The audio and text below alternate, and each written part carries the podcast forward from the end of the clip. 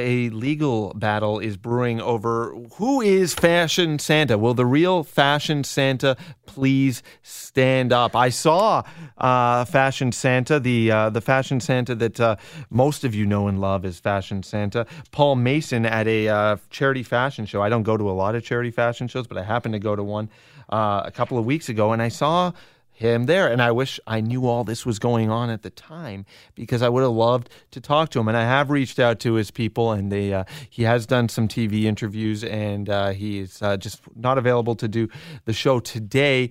But uh, maybe potentially something in the future, maybe when he has a little bit more to tell us about his situation.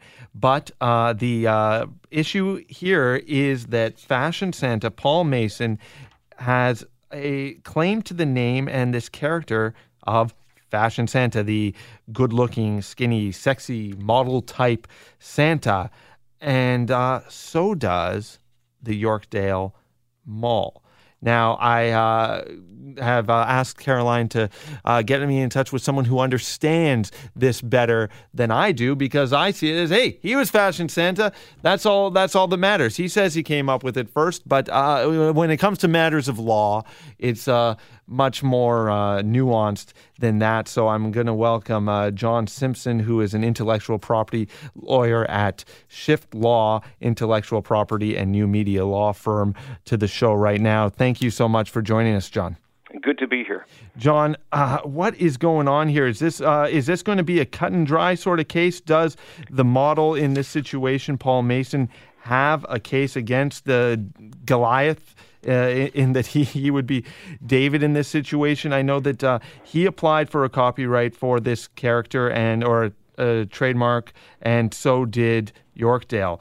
Uh, what do you what do you know about this, and uh, who do you think is going to come out on top? Well, it, it's a fun case. It's a fun case.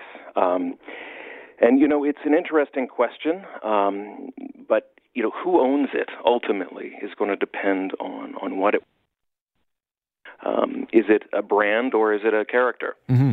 Um, and I, it strikes me as a brand, as a trademark, right, uh, and, and, not as a character.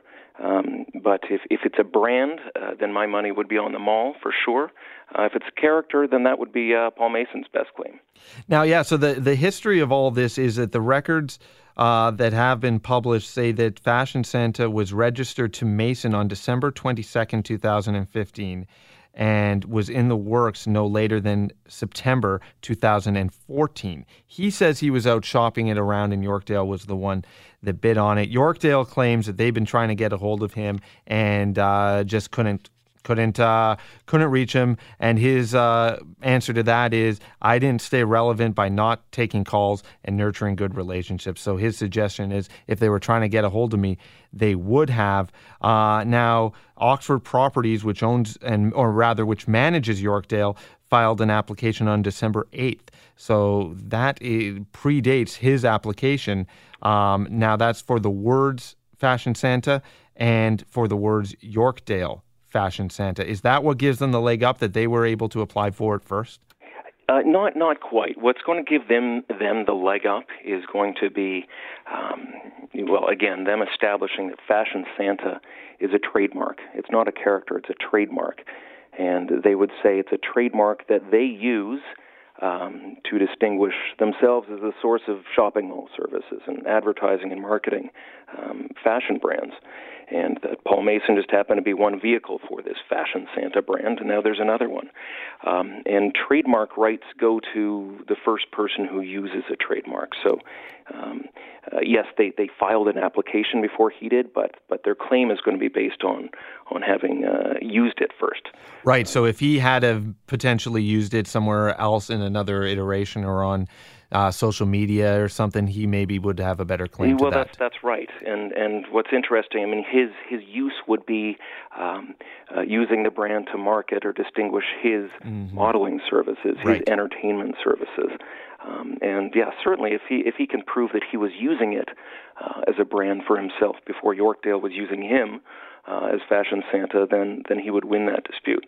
Um, but he's going to be in a position to uh, well, he's in a position where he has to oppose their application because, uh, as you mentioned, they filed 1st mm-hmm. Now, John, the distinguishment between a character and a trademark is, is what would make it a character? What what would is it? Is it a personality? Is it what what what Yeah, well, constitutes it- a character? right.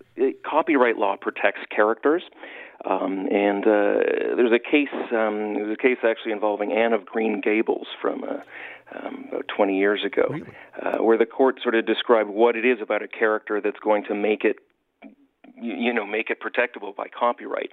Um, and it really a character has to be more than just one dimensional it has to have a personality and i think the court said it needs to be a complete thorough personality um, and uh, you know fashion santa is sort of seem well well what is it it seems like it's just a name again i mean if there's a personality behind it well then it's probably you know maybe paul mason um, and we, which actually raises another, maybe third possibility for what Fashion Santa is.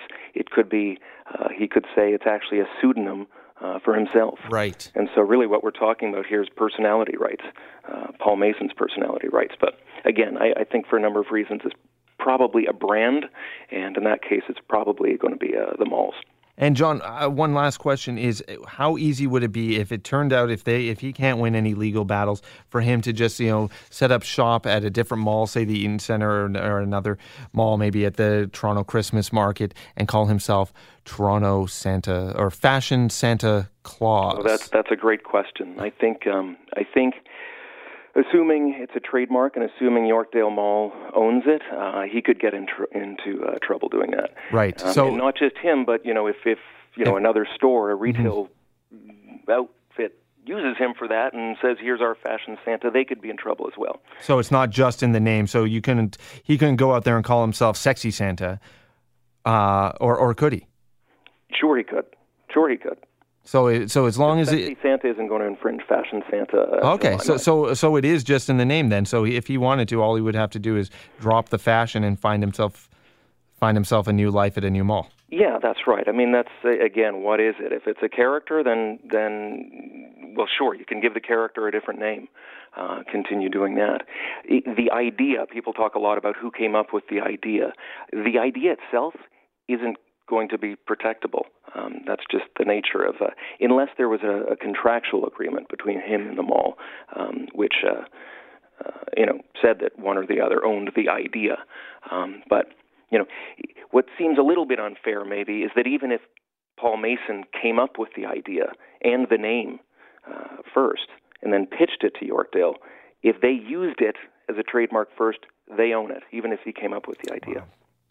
Uh, it, and you're right. That does feel unfair, and it's a bit of a, uh, and it does feel like a David and Goliath sort of story. But we're going to have to keep watching it and see what happens and how this all transpires and uh, takes place going forward. John Simpson, uh, intellectual property lawyer at Shift Law. I appreciate you joining me and uh, helping explain uh, some of the uh, nuances of this story.